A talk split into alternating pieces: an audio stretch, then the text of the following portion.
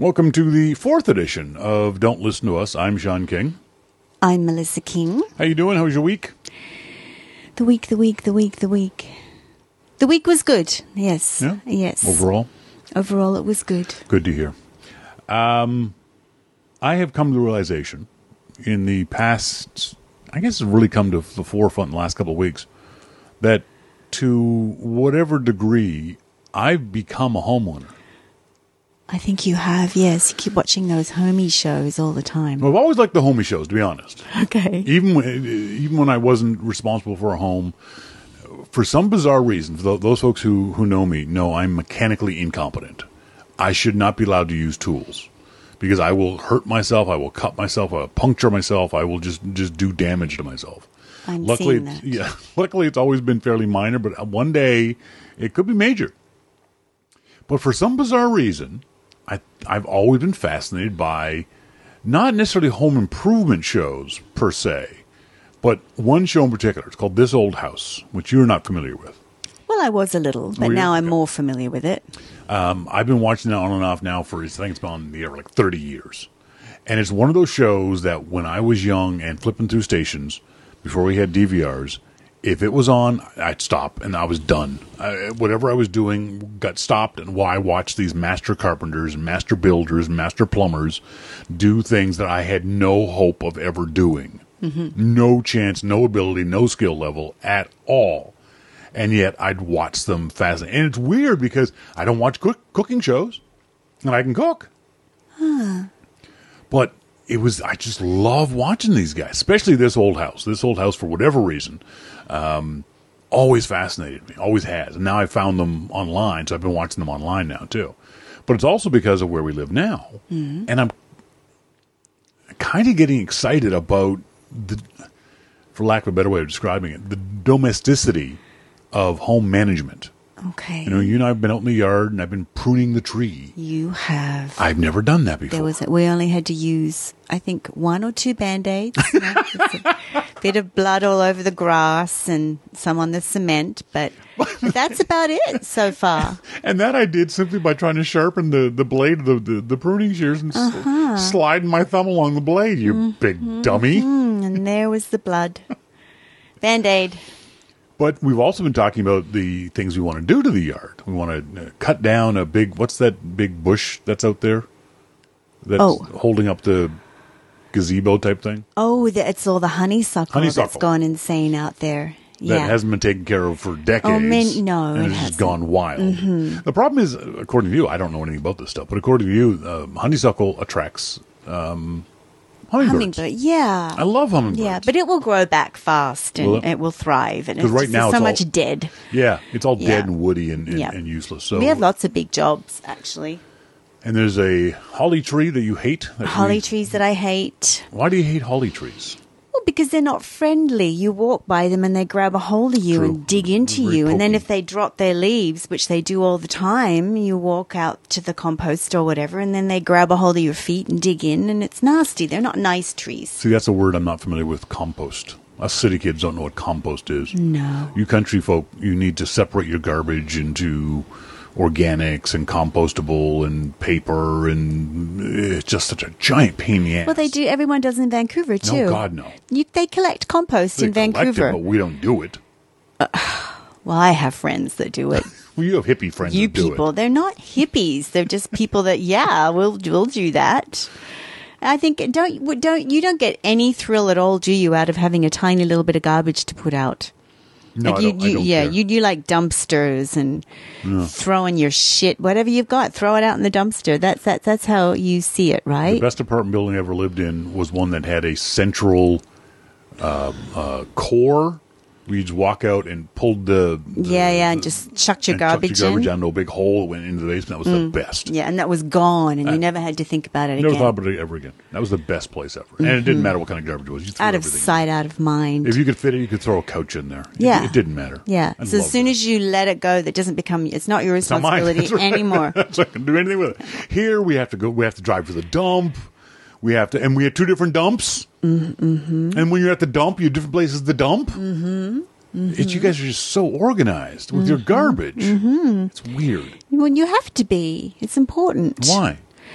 because, you know, like, I mean, I believe in the States, they take out their garbage off of the coast and they dumping all their garbage in the ocean. It's called recycling. Oh, Sean, I cannot believe that you really are just okay with that. I'm not okay with that. No. I, I, I understand why we do it, and I, and as much as I, I find it annoying, I do it anyway. Because if I, but I'll be honest with you, if I had the choice to not do it, I wouldn't do it. Yeah. So you love penguins. Would you like to see one with a plastic bag wrapped around its neck? No, penguins are smarter than that. No, they're Plus they, not. plus they have little tiny necks, and the plastic can't wrap around them. okay, you're not being sincere. I'm not being sincere. I'm sorry. I'm teasing. Mm-hmm. Uh, we got a couple. We got a couple comments from you folks. Thanks very much. As always, Oh. you can email us to dltu at yml.me. Thank you guys very much for sending me email. I got a message from, uh, a, a, a, as you say, a very dear friend of mine, uh, the lovely and talented uh, Susan Thayer, Susan and Glenn Thayer. Uh, theirs is the only wedding besides my own I've ever been to. Oh, I've never been to another wedding. That's lovely. You know why? no. Because I don't have friends. No, you've been to two weddings. You've been to your first wedding. Oh, I said besides mine. I've Oh, been and to, I've been to just one theirs. wedding. That's lovely. And they're still so beautifully together, aren't they? Twenty-seven years now. That is such an incredible achievement. it really is. I, I, I I've told this to them many, many times. love I'm that. so proud of them Oh, it's so beautiful. for having stuck to for our generation. You know, Ah. our grandparents and that kind of thing. It wasn't unusual to be together for your entire lives, Mm-hmm. but it is very unusual nowadays. it is. And the other thing that's always amazed me, and I don't know if Susan and Glenn have ever heard me say this, that they've both had the opportunity to bitch about the other one and never have. yeah. Never have said a bad word. I've never sat down with Glenn and had a beer and gone, Jesus, Susan's pissing me off because of this, that, and the next thing. Yeah, that is saying something. That is that really is when you have an opportunity just to get drunk and bitch about something. Mm-hmm. You know, not that I hate my wife or stuff like that, but just oh, that's really an oh god, we're having such tr- nothing ever. Now, Wow. possibly the the cynic in me might say it's because we're not that close of friends anymore. We haven't we don't see each other on a regular basis that way. We haven't in, in, in twenty years or fifteen years. Uh, but I like to think it's because they've got a really good, strong marriage, and they Yeah. don't need that outlet. They don't need to bitch about each other to other people. Yeah, I don't think it's good if you start doing that.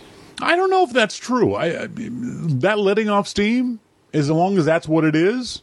If it's with a true, deep, best friend that you just really need to talk about some stuff, but not guys that are like, ah, the wife's pissing me off. Yeah, blah," exactly. Just that kind of thing. Yeah, and Glenn has never, honorable. Glenn has never, ever, ever done that, and Well, Susan's never done that. It's great. Anyway, Susan, Susan says, I, uh, I feel like I've had a visit with you guys today. I listened to podcast number two and three today. I said, well, good. I hope you liked it. She said, I do like it. Melissa seems awesome, and she doesn't put up with your shit, which is also awesome. Thanks, Susan. Sean has shit. Sean is shit. And uh, KB in uh, Kansas City says, uh, Hey, Sean's KB. Formally, let me say hello and congratulations to your new bride, Melissa. You're in for a hell of a ride, lady. Oh my God. Okay. Uh, KB says uh, the title of this uh, email is Not All Men. Loving the new podcast. I've already shared it with a few people. I think you heard from one of my coworkers last week. About this week's episode, I have to say, really yell something to Sean. Not all men. In respect to some of your subjects. One, I agree I've never seen the benefits of wolf whistling. I don't think I want to get to know a woman who responds to that. There's something I hadn't thought of. Although I've never ever spoken to a woman who said that she has ever responded positively to some of them have flipped the guys off and called them names. But I've never ever ever heard a woman who go, "Oh yeah, he just wolf whistled at me." I Oh, wanna- no. I want to get in his pants. you know, or he just drove by, leaning out the car window, going, "Hey, baby, oh yeah, I'll jump in that." No. yeah, no, no, no, no, no. Number two, once I came to a certain age, I've never had a problem talking to a woman. I learned at an early age, maybe from my mom, that the woman is not rejecting me. She's rejecting the idea of us. Oh dear. What an interesting way of thinking about it. That's very deep. I don't know that I agree with them, but it's a really interesting way of framing it in your own personal mind to think of it that way that she's not rejecting you, she's rejecting The us as a idea of us, perhaps. Yeah. Yeah. But all right. My brain says, well, I'm half of us. So she's at least half rejecting half of us. You mean just when you just talk to a Yeah. woman in ge- and approach a Yeah, woman yeah. in general? Okay, I have to think about that one because us Or is any a long way. relationship that ends. Oh, any relationship that ends. Well, no, no, both situations. Your what you just said, you're just meeting a woman in a bar, uh-huh. her saying no, no thanks. Right. But at the end of every relationship, that's someone's rejecting the idea of us. That's true. Which is true Yeah, for all and not to take it on into yourself. You don't want to do that. Well, it's, it's hard not to. hard not to, It's human nature. It is. Uh, he says, "You know what you're bringing to the table. She's missing out on an opportunity to learn that. What a great way of thinking about That it, KB. is. Your mum was quite a mum. Is quite Uh, a mum. Number three, if Melissa doesn't know this already, please know Sean is a Neanderthal, a loving yet stubborn Neanderthal. I'm agreeing with that. I know that already. I do know that already. Uh, I love colors. He says, I picked the color theme for our wedding, Oh, and he's not gay. that's right. Gay guys know all the Oh, colors. totally, of course they do. Of course they. Uh, uh, just for a matter of reference for Melissa, uh, KB is a black guy I met at a Macworld Expo, and his wife. Uh, I'm going to say her name wrong. I think it's Christine. Uh, is this cute little? She's about your size, if not smaller, and she's just cute as a button. KB is about my height. Uh, lovely brown man, uh, very good, very good looking guy. They they make a lovely couple. and They got beautiful, Lovely. beautiful children. Aw. He says, I know the difference between sea foam and coral. I don't. he says, mostly I care about these things. Yes. But he says, maybe it's because I got a 64 crayon box of crayons at a young age. We all, can all advance past banging an animal bone against a rock, Sean. Way to go, Kay. I love it. Shut up. Don't encourage yes, that he kind should of thing. write more. more, please. And uh, my friend Dave Martin uh, sends us some uh, cool color sites, Pantone.com, Yeah. Pantone.com, Color Finder, and Color Intelligence. How many Pantone colors are you missing? This is for Sean, right, That's Dave? exactly, exactly. Thanks, Dave. I got into an interesting uh, Twitter conversation just a few moments ago. Uh, first of all, we've got to send out, as uh, good Canadians, our sympathies and condolences to the families of the hockey players, the junior hockey players who were killed in Saskatchewan this past week in an awful, awful uh, crash. Uh, 15 uh, team members, the coach, uh, the kids uh, died our American friends will not understand, and that's okay, how devastating this is to Canadians in general. I mean, these are kids. A lot of folks don't understand what junior A hockey means in Canada. For a lot of kids, junior A hockey is, and my friend Martin Ginsburg on Instagram wrote a beautiful Instagram post about this. Hockey is important to the psyche of Canadians in general. It's how we define ourselves as- a nation in a lot of ways. And one of the things that happens when you get good at hockey at the age of 13, 14, 15 years old, you start thinking about the pros. You know, you dream about it when you're 10, but you could start seriously thinking about it when you start getting picked for what are called traveling squads. Mm-hmm. And then the next level after that is called junior A. Mm-hmm.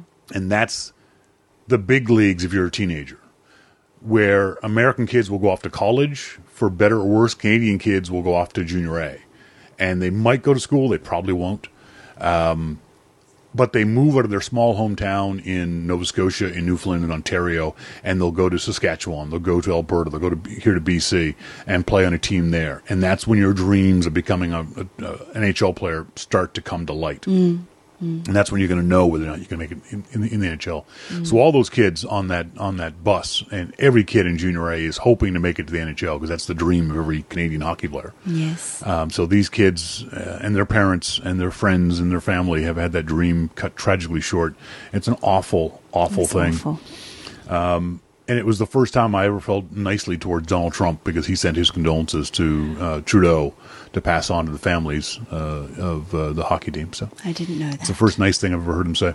But uh, following on that, um, there was a, a, a Twitter um, thread, and I want to get your thoughts on this because you and I have never talked about this.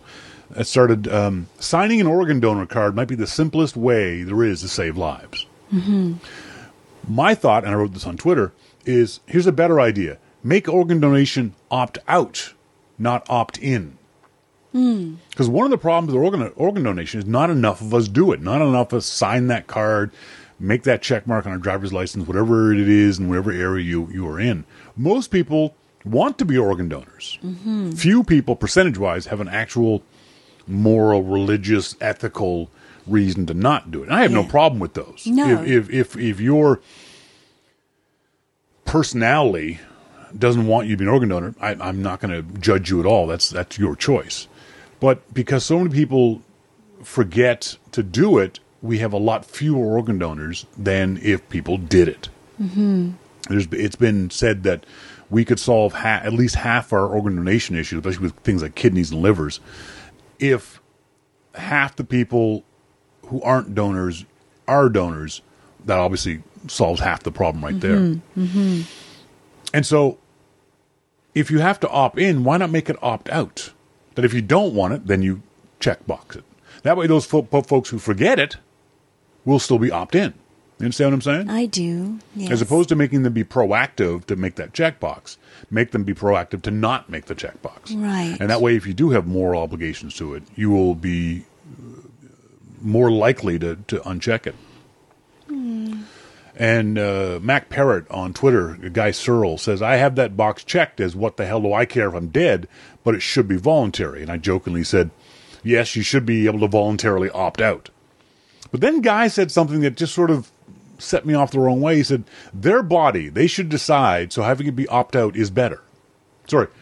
Uh, the, the, their body, they should decide, so having it be opt in is better. I don't think the the government or anyone can assume that it's opt in. You can't do that. You have to have somebody make the absolute decision to say, yes, I'm opting into this. I Why not have them make the decision." decision to opt out? It's different, though. It's different. How so? Well, you can't just have a blanket. You can't make a blanket assumption that everybody is going to just want that. But you're making a blanket assumption that everyone is going to not want it. no. We're making a blanket, blanket assumption one way or the other.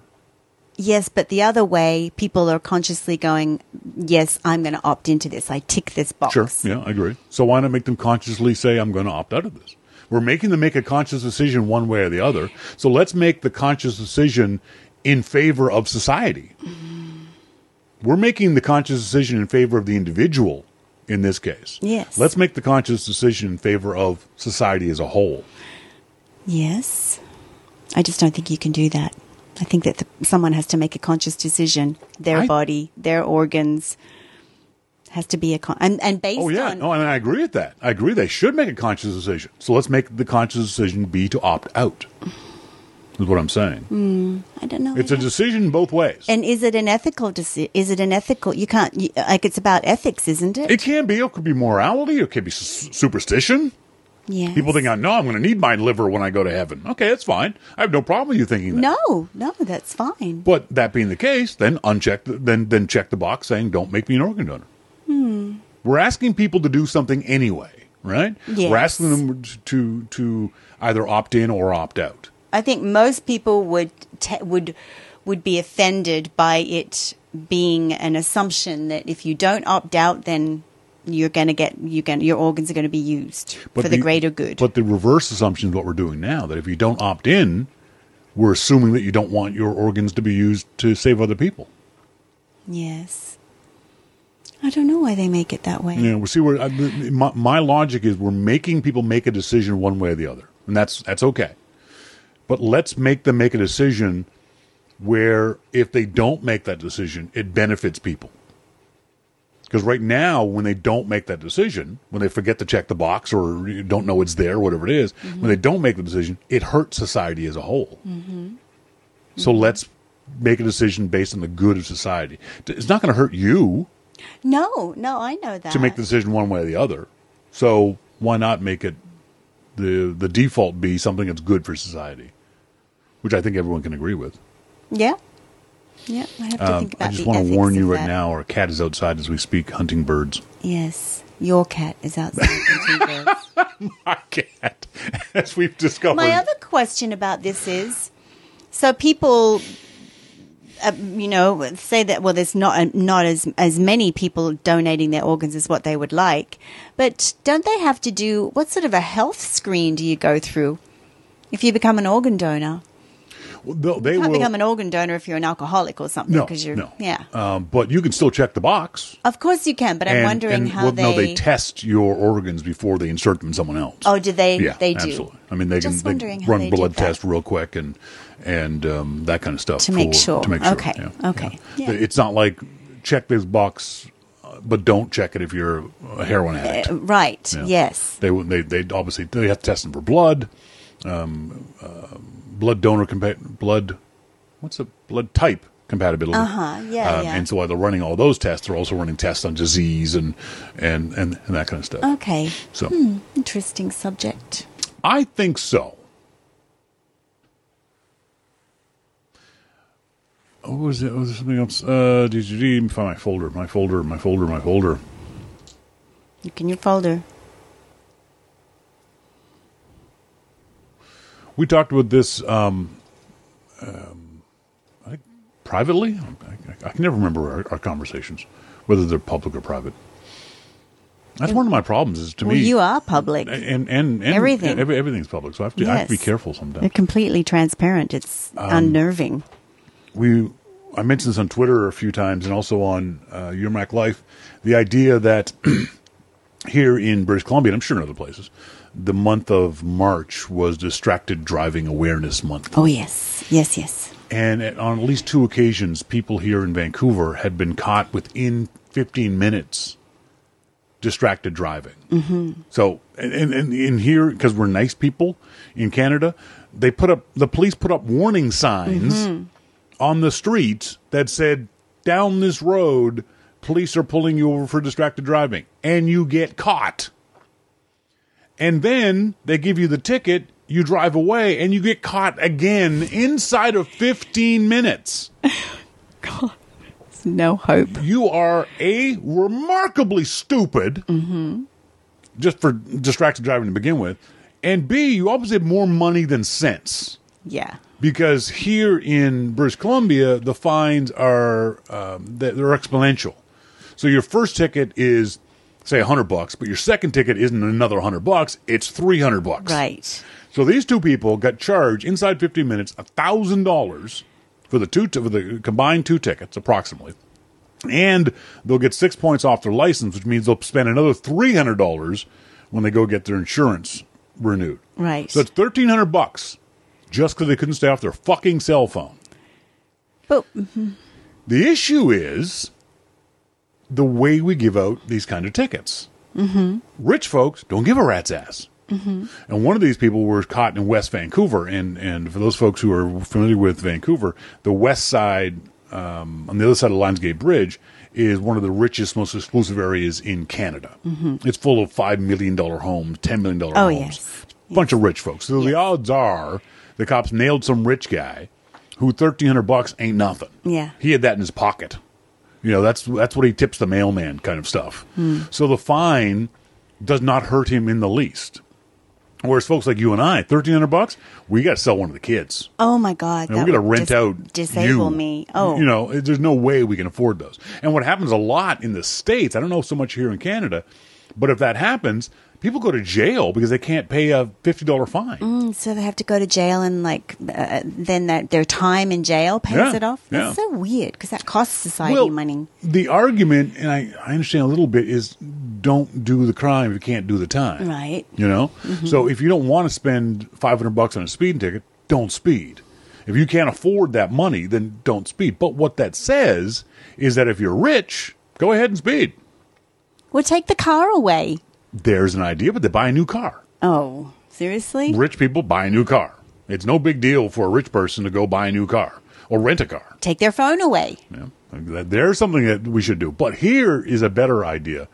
Um, it's an op-ed uh, column in the New York Times. A billionaire and a nurse shouldn't pay the same fine for speeding. If, Ma- if Mark Zuckerberg and a janitor who works at Facebook each receive a speeding ticket while driving home from work, they each owe the government the same amount of money.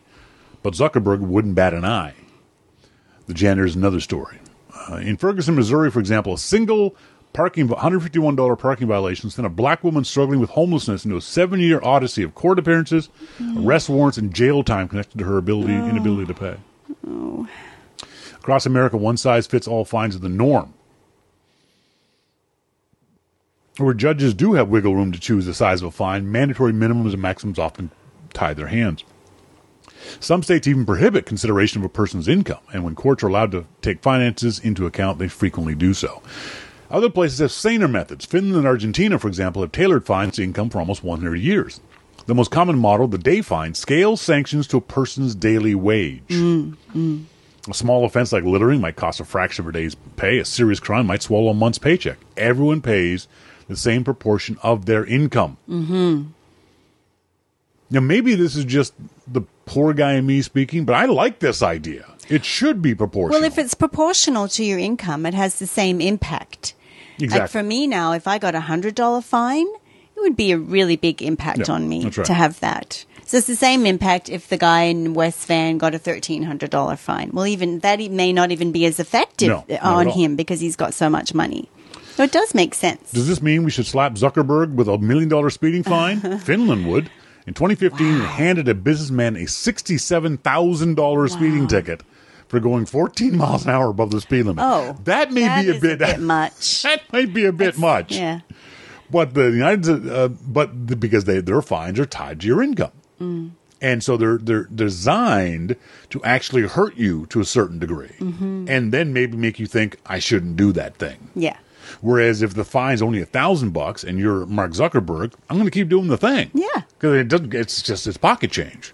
Yeah. So it's it, it, it's it's a problem that I think that is a, I think it's a viable solution. I say that as a poor person, not a rich person. So Well, I think they should get their car towed away.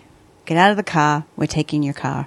Because it's not about them. It's about the safety. You know, you hit a family and Oh, absolutely, you've yeah. killed children and Yeah. a mother, and uh, yeah, it's not about that. and as I've said many times, as, as a motorcyclist, I see distracted driving all, All the time. I bet you do. It's because Because you're very intimate with the people in the car next to you when you're in the on the motorbike. much more so than when you're when you're in a car yourself. Hmm, you see people doing all sorts of things. Because on a, as I explain this to people, when you're in a car next to somebody, and if they're distracted driving and they swerve into your lane or even slide into your lane, move into your lane, you got a fender bender and you're pissed off at the guy and you have to go to the the the, the body shop and get your fender replaced.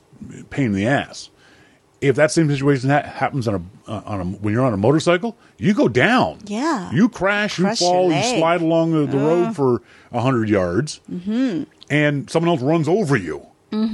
So it's a big difference. Yeah, like it's an interesting way of putting it. Be- I'm definitely more intimately involved. you are in traffic on the yeah, and I think that that the rich guy should get his car taken away.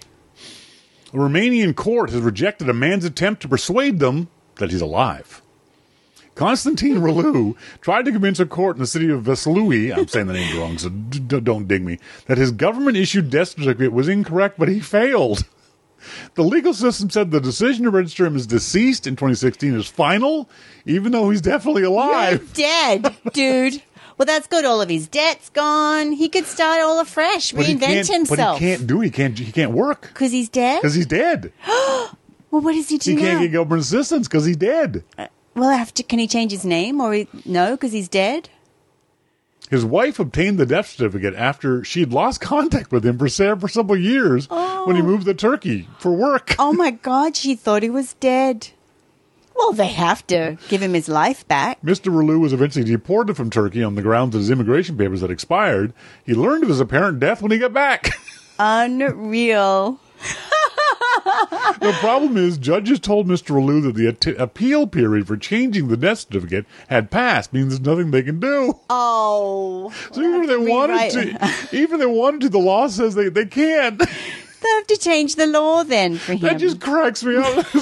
I'm dead. I'm dead. What do I do now? Oh my God. Oh dear. You know where you find these ridiculous I know. stories. It's ridiculous.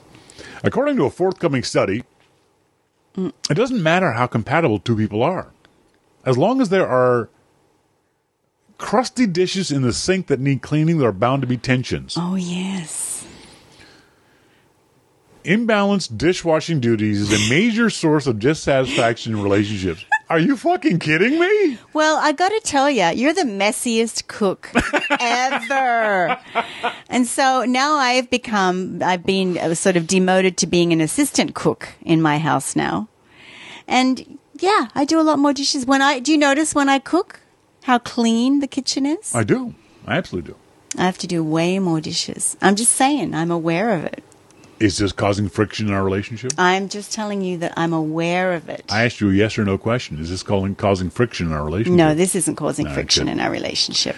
Couples that women who watched the majority of the dishes were less satisfied in their relationships, less satisfied in their sex lives, and had more likely and more likely to have fights with their partner. Oh, yeah. I don't think a dishwashing is causing the issue, though. You don't? That might be a symptom. No, that's a catalyst. That's it- the I don't know if catalyst. use a ca- catalyst, but I think that that rel- those relationships had issues already. But do you know what happens though when you're doing a whole bunch of dishes again and again and again? Is you start to think. You're thinking. That is this thinking time while you're doing the dishes, and that's probably what's happening. Is they're ruminating on the real issues. Couples that split dishwashing duties equally, on the other hand, were much were much better off.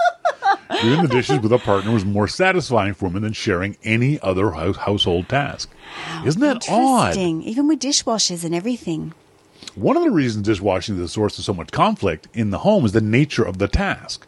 Hmm. Some chores may need to be done only once or twice a week, but as long as the family eats, there will be dishes in the sink. day.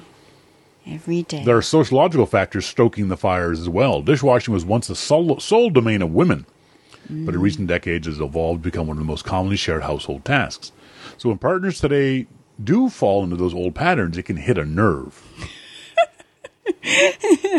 But they may not have, been even born into a time when it was a woman's task. It's just an odd thing that, that Isn't it? would cause issues. And it only causes issues for you and I, and you may not even realize this. It does cause issues. I'm, I'm gonna. I'm not going to deny it. I'm not denying it. I already said you're way messier than I am. No, that's creating. Not that's not. We're talking about doing the physical act of doing the dishes. I And do the- all by the those way, dishes. And by the way, one of the reasons why I'm so-called messier than you is because I'm more precise than don't. you. are. Oh my gosh. Okay.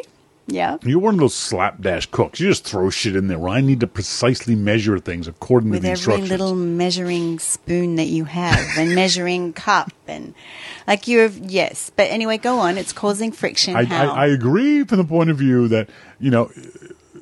So my my recipe will say it'll call call for a tablespoon of soy sauce. Yes. So I will go in the drawer. I pull up my little tablespoon. Unreal, yes. I will fill it up exactly one tablespoon and dump it in. The next thing in the recipe says use uh, one teaspoon of brown sugar. Mm-hmm. So instead of using the tablespoon and filling up just like halfway, Yeah. I will put the tablespoon into the sink for you to wash. I will then get my teaspoon out. oh, I'm hyper aware of this. I, Now, that being said, yes. I'm happy to wash dishes. You need and want to wash dishes while we are cooking. Yes, I do. I'm okay with leaving all the dishes till the end and then me doing the dishes. But when you're cooking, you don't. I, I can't cook and help you cook amongst all of those dirty dishes. Understood. Okay, so But we, you know, we need to go into therapy about this. The biggest friction point for us, and I don't know why, and I don't mean this in a serious friction point. Ah, okay. But one of the biggest annoyances for me Yes. is I like washing dishes and I hate drying them. right. And so, you constantly wash them. oh, so that leave- means that you should be allowed to do the thing that you like to do in the dishwashing routine. Wow. That's what that is. It is. I like I like to wash, and if I don't wash, then I'm pissed. and I do let you wash. See? Oh my god, it's true. Dishwashing friction is Yeah, a gauge that's of a relationship. Speaking of speeding, a North Vancouver man was caught speeding at 160, 161 kilometers an hour, which is. I don't have my phone with me. How, how many? How many? Uh, Siri, Siri. We need you. Uh, 161 kilometers an hour is 100 miles an hour. Okay. A North Vancouver man caught speeding at 100 miles an hour on a test drive. Oh yeah. right. North Vancouver driver is paying a heavy fine for a drive that went too fast and away too far. Officers of the West Van Police Department were in the middle of speed enforcement. It was during that time officers caught a white four door sedan headed eastbound at 100 kilometers an hour in a uh, 90, 50, 55 kilometer zone. Sorry, 55 mile zone. The worst part outside the dangerous speed, come on, 100 miles an hour isn't dangerous. It's really not. The 46 year old male driver was simply on a car test drive with the sales rep in the passenger seat. Woohoo! now you get no. We need to know the sales rep story. We do. That's the key to this. Did he have? I mean, well, what control did he have?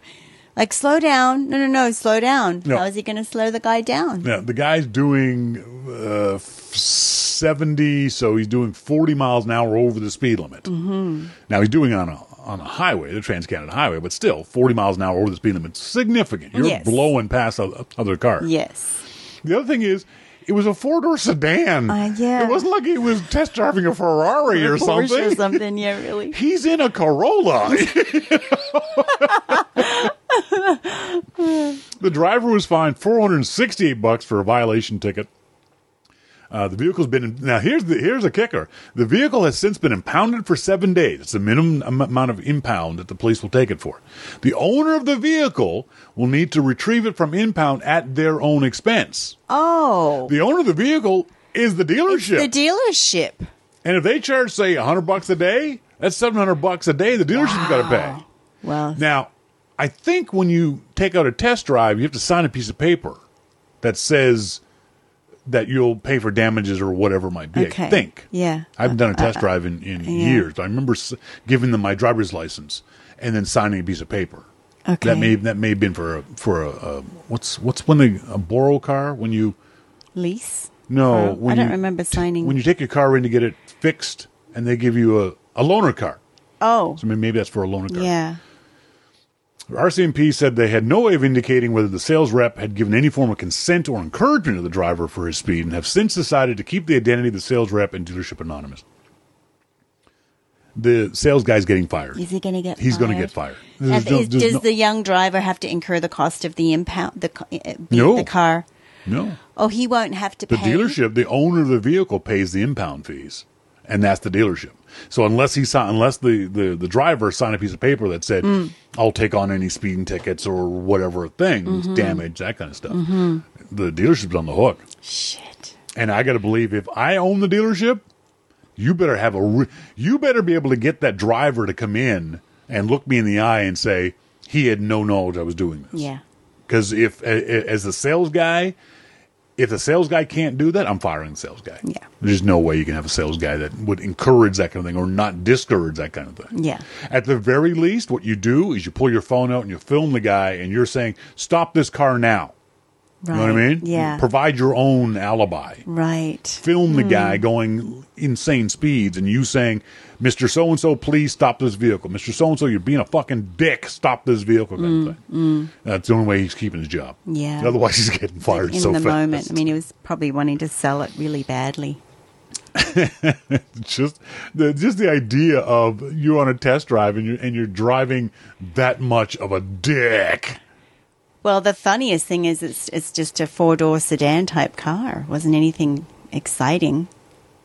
Do you know what Bitcoin is?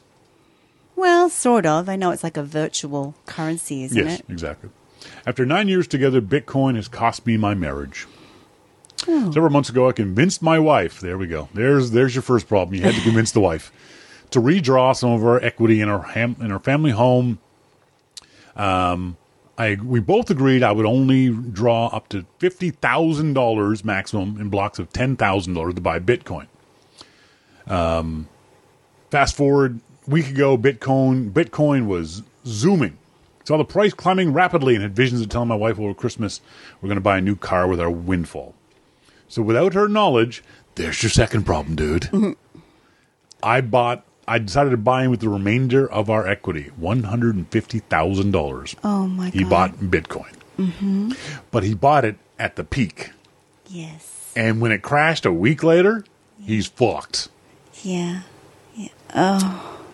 I told her everything last night. I won't go into the specific details, but say there was a lot of yelling, crying, and screaming, all but directed at me. I agreed to cash out what little Bitcoin I had left, returned to the mortgage fund. She packed a suitcase, called her sister. Oh. After she left, uh, I did as we agreed, cashing out the Bitcoin, transferred it to her account.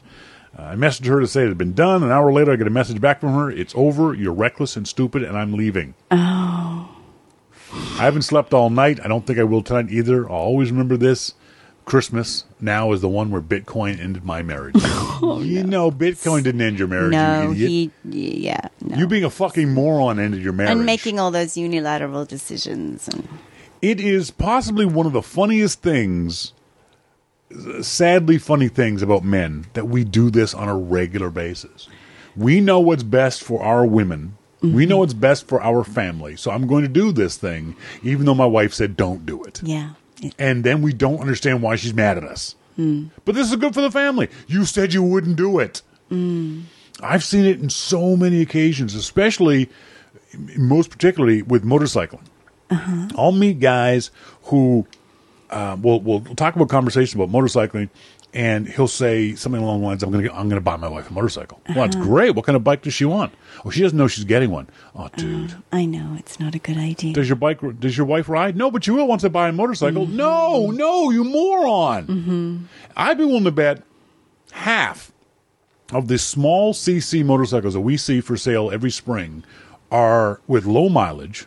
These will be a year old, two years old, three years old with less than a thousand kilometers, less than a thousand miles on it, are from guys who bought the bike for their wife, hoping that the wife would ride. And the wife going, Well, you're a fucking idiot. No, I'm not, I'm not riding that thing. And it gets put in the garage because he's hoping that she'll change her mind. Mm-hmm. And then two years later, she's like, Get that thing out of here. Put that on Craigslist. Get it out of here. Mm-hmm. I've heard from so many women the exact same story. Oh, do you ride? No, he bought me a bike, but I don't want to ride, so he had to sell it. Oh, so you've heard it a lot. A lot. A lot. The other thing that happens a lot is men will buy a motorcycle for their wife that they want to ride. Yeah. Completely unsuited to their wife, Oh, that's not good. but it's their dream bike. They think that, they, well, if she doesn't ride it, I'll use it as, a second bike. You fucking idiot. Hmm. You're going to get in shit for that. yes. There's nowhere, and it happens with cars and houses and TVs and all this stuff that men do this on a regular basis Mm-hmm. because they know better than their their wife. It's Well, so why do men want their wives to ride with them? Is it because they want to ride a lot and they're thinking, oh, I better get her to want to come along with me so I can ride more? Exactly. Otherwise, I'm not going to be able to ride as much as what I want to That's ride. right. That's right. You know, she's always complaining that I, I ride too much. Well, if she comes with me, she can't complain. Yeah, ooh, that'll work. Okay. I knew a guy in Tennessee who I met him on a ride one day, and we, we were talking about the, the bike, and he said, you know, he doesn't ride as much as he'd like. I said, oh, why not? Oh, because my wife won't let me ride. I'm like, well, you're out riding now. He said, yeah, but I have to sneak around to my wife. I said, what are you talking about? Mm. Every Saturday during football season, uh-huh. he would tell his wife that he was going over to his buddy's house to watch, you know, the foot the college football games, but he had bought a bike, and was hiding it in his buddy's garage, Oh, no. and he would go, "Bye, honey, back in a couple hours," and he'd go over to watch football with Tony or whoever it was, and they get in the bike and they go ride. okay. Dude, she's gonna find out one day, okay? Yeah. She's going to find out. She's going to see a receipt. She's going to see a helmet. She's going to see the insurance bill, or you're going to have an accident. Oh, she, oh, well, touch wood that that wouldn't happen. and she's going to find out you've been doing this for X period of time, and she's going to fucking divorce you, you moron. They think that doing the dishes is a big issue in marriages. It's just I don't ever, I don't get that. Like, why, why would that become like that in a marriage where men are sneaking around and doing stuff that they're white? Like, why not just Because- say, honey, I love bike riding. Uh, it makes me feel great. I want to go do it. And it's like, yeah, honey, go do it and I'll see you after. well, What's wrong with that? It's an interesting way of, of, of putting it. I, I think from a woman's point of view is that that's my husband. I care about him. I think that what he's doing is dangerous. This is the father of my children. You know, I don't want him to die. Oh, so you think it's more related to yeah, but what if what if a guy got a beautiful car and he wanted to go off, you know, like a single man's bachelor Sure, the, the, the usual uh, midlife crisis. midlife sports car. crisis Yeah. car. What about that? That's different because we perceive cars, not perceive, cars are in fact safer than a motorcycle. If I get into a car accident, I'm going to get dinged up and break the car.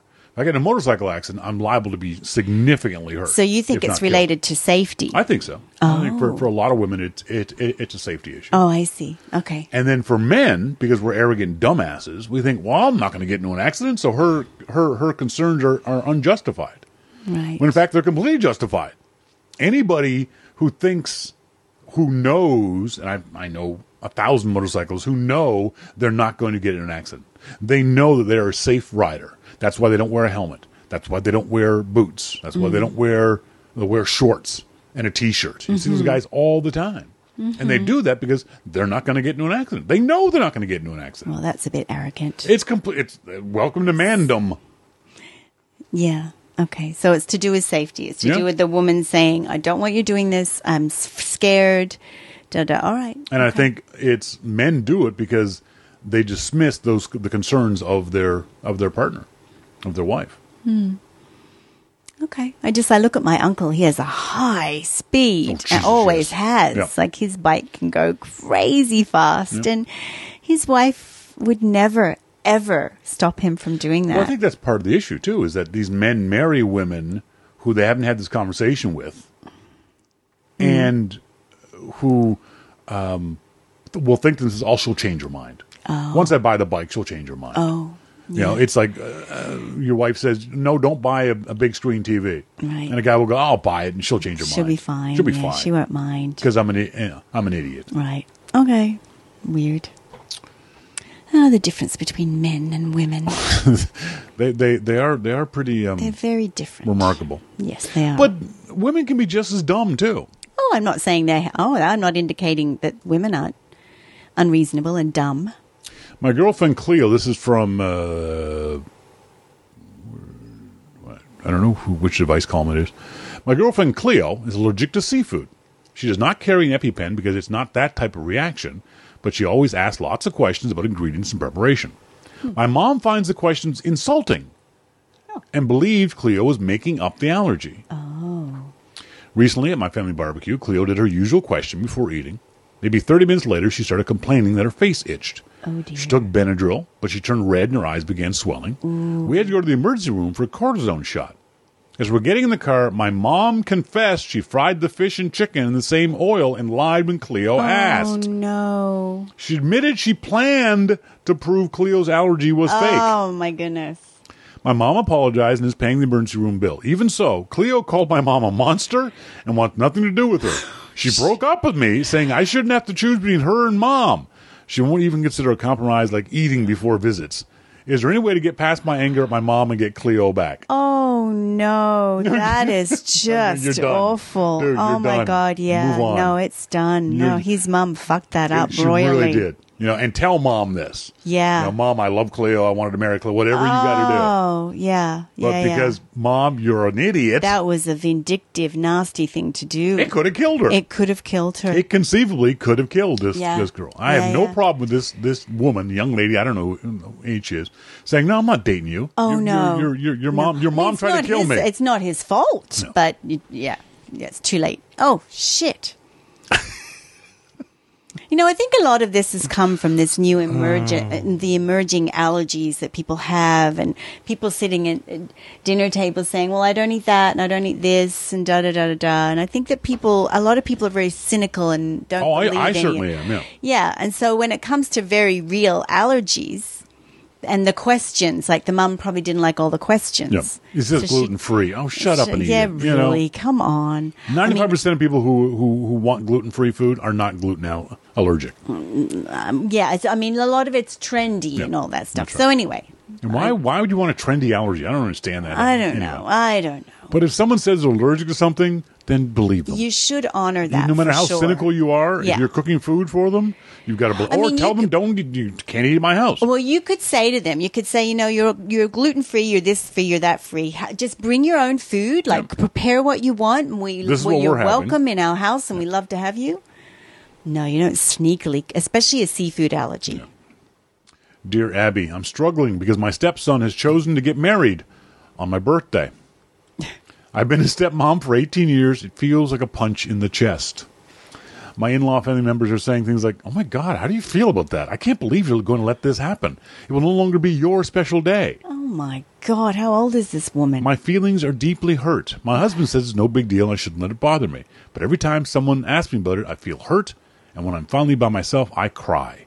I don't know what to do. I need someone's help. Is what my stepson is doing bad etiquette, a slap in the face, or no big deal? Get over it. Are you kidding me? what do you oh, oh care? my God. What do you care? It doesn't matter. Oh my God. That's so petty. Guess what? It's going to be somebody's birthday Who cares? every day of the week. And then you'll never forget their anniversary. You'll always that. know that. And hopefully they'll never forget your birthday, but Well, and how you can. could how could you possibly be this small and petty? I mean, I'm trying to remember when my birthday actually stopped meaning that much to me. It's like, yeah, it's a birthday, whatever. That is yeah, you, just- you you'd think she'd be old enough now to You think the she'd be over by don't make a whole lot of difference. Yeah, and play, you can embrace your own birthday in your own way. It doesn't have to be about other people celebrating it. it's hard to fathom someone being this tone deaf It's just petty stupidity. and to think that that this would be something that they could bring up to their stepson yeah. and say, "No, get married on." Can on you change day. it? It's my birthday. I mean, I, I, was, I just want to celebrate me. It's for me that day. That's right. so, those are two stories: uh, Cleo getting poisoned, and mom, um, Stepmom. stepmom uh, being pissed off that uh, you're getting married on her birthday. Here is the single worst person who's not famous on the planet. Eight weeks ago, my daughter called me in tears. She said that my young grandson needed therapy and asked me to help pay for it. I have the money, so I agreed immediately. I have since learned that the therapy involves my grandson transitioning to my granddaughter. To say I disapprove is a big understatement. If I'd known the true purpose of the therapy, I never would have agreed to it. May I stop? Oh. Well, You are the worst grandmother in it the is world. a huge thing, but why didn't she, why wasn't she open and honest to her about what the therapy was for? She probably must have known that her mother wouldn't have agreed to pay for such a thing. Probably. Mom Yeah. should have, uh, grandma should have asked. There should well. have been a very real conversation about Yes. what's going on instead of, can I have the money for his therapy? Her, him. That being said, does it matter? What if the therapy was because the kid wasn't a good colorer? What if the therapy was because the kid was having issue with bullying in school? Well, quite frankly, if it was me, I would have said, "Oh my goodness, what's this about? Yeah, And who oh, is the therapist? Sure. and are they reputable? And what are we looking at here?" Absolutely. I would have asked more. I wouldn't have just said, "Here, I'll write the checks." I would have known, and not had this come up later. Especially if you have issues about anything. Find out what the therapy's about. If you're a completely open and honest person, don't care, you- you're a millionaire, whatever grandma is, yeah, go ahead and get the therapy. But if you have hang-ups about stuff, you got to be you got to you to go through your life worrying and thinking about those hang-ups. And obviously, she has a hang-up about trans or whatever issues she she she may have. Then, if you think there's a line, a landmine in front in front of you, find out about the landmine. If you think it's going to blow up, don't step on it. Well, it's a huge thing within a family for this to be happening. I work with children that are going through it right now. Yep. And it's not just that they're, well, the children that I know that are going through it, it's not that they're not, even though they're little and in kindergarten, there's a lot of emotional behavioral stuff that's coming along with it. Mm. There's confusion and the family is confused and it's, it's a huge thing. So it's just odd that it wasn't a thing that the family was involved in Yep. instead of. I think you're right. I hadn't thought of it, but you're right. The daughter probably knew that grandma wouldn't approve if she had told her beforehand. Exactly. So now they've got to get together and go, this is a very real issue and I need But help. the bottom line is, no, you can't stop the therapy. Not now. no, you have to keep going. It's it's huge. Yeah, yeah, yeah. But to just say I'm going to stop it. What did she say? She said, "Oh, I'm going to stop the money Stop now." the- yeah. Oh, yeah, no, no, no, no. And our last piece of advice this week is from Captain Awkward. I'm a girl in her mid 20s. Recently, I've been predating a guy. I'd never heard of this word before in my life. Predating. Predating. Uh, hanging out with him and his friends, flirting a little. Okay. But nothing official. I'm South Asian and very visibly a person of color. One of his friends approached me and warned me that the guy has a swastika tattoo on his chest. But it's really sweet and it's from the past. He's not like that anymore. Oh, oh no, no. Okay. First of all, she's in her mid 20s. So let's assume the guy's in his mid 20s. His past isn't that fucking far away. Mm-hmm. Okay? Because you can't get a tattoo before you're 18. So maybe this is 10 years in his past? Anyway, I asked him about it, and he said that his old friends, who were neo Nazis, peer pressured him into getting it. Oh. He says he doesn't hang out with those friends anymore, doesn't believe that stuff, and is saving up to get the tattoo removed. I'm torn. On one hand, he seems nice and swears that stuff is behind him. On the other hand, neo Nazi tattoo! Ah. How is that not a comic book villain warning signal? I'm struggling between my belief that people should be given a second chance versus the very real repugnance and fear for my safety. Should I believe him when he says it's over and maybe chip in towards the tattoo removal? Or should I end this before it's begun and back away? Back away. She's only pre-dating. She's young. Probably very pretty. Pay for it? Help pay for it? Yeah. I don't think so. Yeah, I would back away until the tattoo is actually gone. Because if nothing else, if you get more serious about dating, you're going to sleep with this guy, Oh, and there it is. and there's going to be. yeah, lay on my chest, honey. Yeah. Ah. Yeah. No, no. No, no, no. Just back away. And I, I do agree with the idea of second chances, but that's a tough one to get past. Yeah, no. She has lots of lovely men and experiences in front of her. She doesn't have to do it with this one. The other question is, does it matter the size of the tattoo? What if it's a little bunny size swastika? As opposed to a full chest one. You know what I'm uh, saying? No, no, it doesn't matter what You size. think it matters? No, no, it doesn't. It's I a think swastika. I think the tattoo size matters a whole lot less than the fact that you got it in the first place. You used to hang out with neo Nazis. And that he was influenced by them to have that done to his body. Yeah. If he is that easily influenced, nah. Yeah, lots of other guys out there, sweetheart. No, go and get another nice go guy. go find go go find somebody else. yeah, take your beautiful skin and go and find someone else because he might not like your skin. My wife and I named our daughter Nola. We wanted a unique name like New Orleans and thought it was pretty. Six oh. months later, my brother named his new son Nolan, the male version of Nola. We are shocked and hurt that we picked this name without asking us if it was all right. This is his second son. If he'd always loved the name, he could have picked that name for his first son, and we would not have picked Nola. They announced the name at the bris, and everyone kept asking if it was a family name, as we already have a Nola. Are we being oversensitive, or is it weird to steal our six month old's name? Are you shitting me? Oh my god! Uh, d- Slate says a name stealing is not a thing. It doesn't matter. Maintain a dignified silence on the subject until the sweet release of death. Oh really? It doesn't matter. Oh my! Oh, we have that issue in, in our family. Yes, you do. My uh, uh, name is Sean Michael. My sister, who is not my twin, who was born a year and a half after me, her name is Shauna Michelle. And it was very confusing when we were kids because my we'd hear my mother yell, Sean! And we'd go, I heard an A, you go. No, I didn't hear an A, you go. And like, we know. And my mom would come down and beat both of us. She said, one of you should have come up, all right?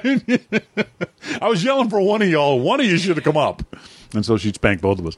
Uh, but it was very confusing for us as kids, Sean and Shauna. Are you guys twins? No, we're not. We're Why not did twins. she do that? And Sean Michael and Shauna Michelle. Mm-hmm. Well, the family legend, I don't know if I believe it anymore because my family is so fucked up. I have no idea if this is the truth, but I was told it was because in my dad's family, tradition was to name the firstborn son David. My grandfather on dad's side is, is David. My dad's name is David, and my younger brother's name is David. So that's theoretically true. Okay. But they were going to add. So the, you name your firstborn son David, and then you tack on the mother's maiden name. Okay. And so when it got around to me, after five generations, I was going to be called David Arthur Allen Murray Calder Bowles King. oh my gosh.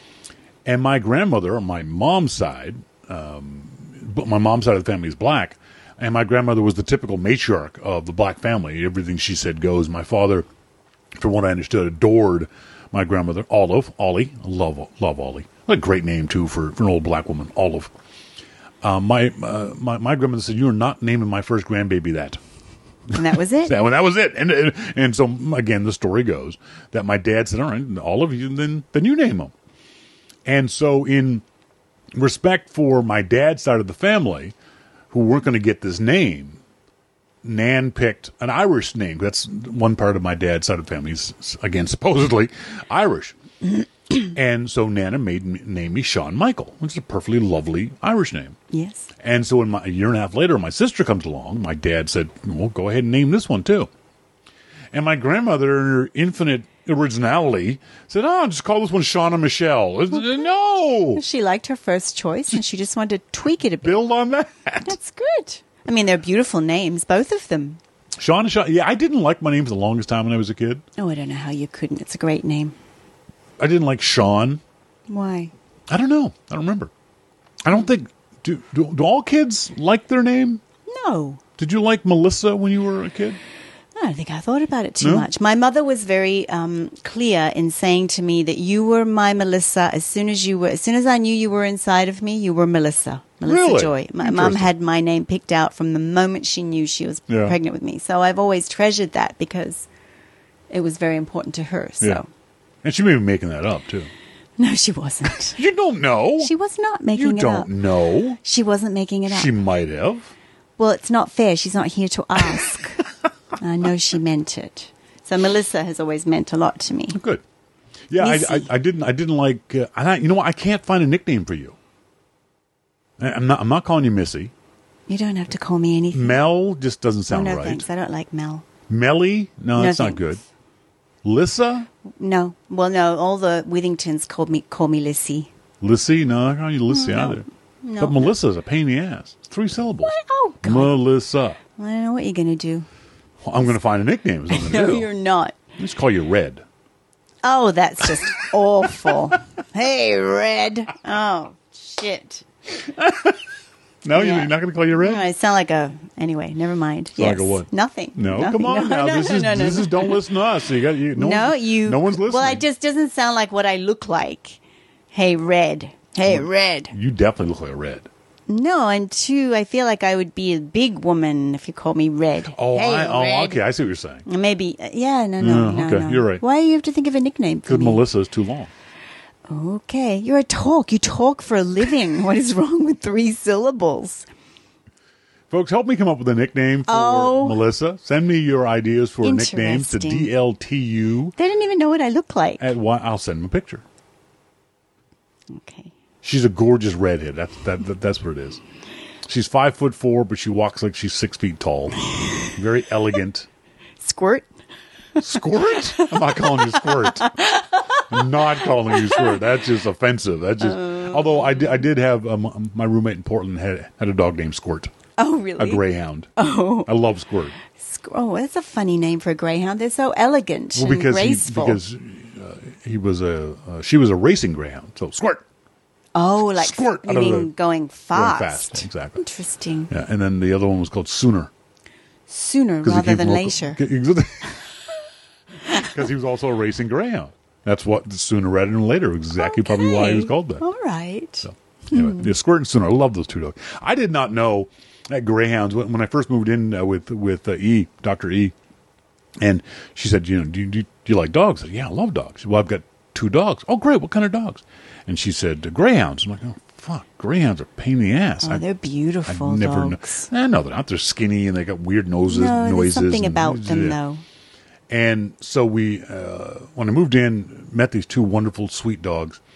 And because I'm, I work at home, I was taking care of the dogs during the day, and I thought, well, I'm going to have to walk these.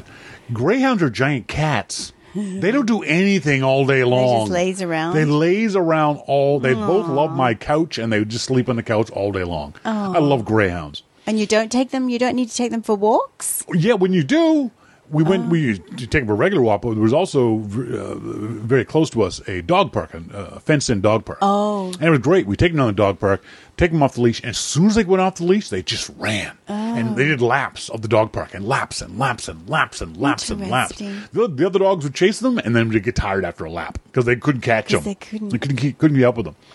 And then when you called them in, they they trot over. You put the leash back on. They very calmly Oh, walk how home. lovely! Sooner was Said- very very regal. He didn't like other dogs, so he just sort of tolerated other dogs. Very upright. Yeah. Uh, Squirt was was a more of a playful uh, dog, and she didn't mind other dogs and liked other dogs. Uh, but they both had a wonderful personality, and I literally uh, when when uh, Doctor E was home, um, they would sleep in, in her bed.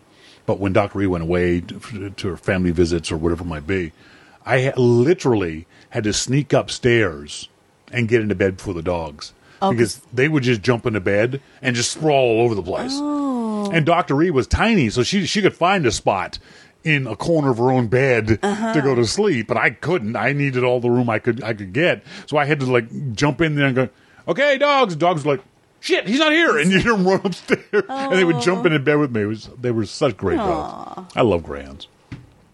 Folks, send me emails. Send us emails to DLTU. Uh, Don't listen to us. Uh, please uh, give us a rating on the iTunes Store if you so choose. We'd love to hear what you guys think about the show.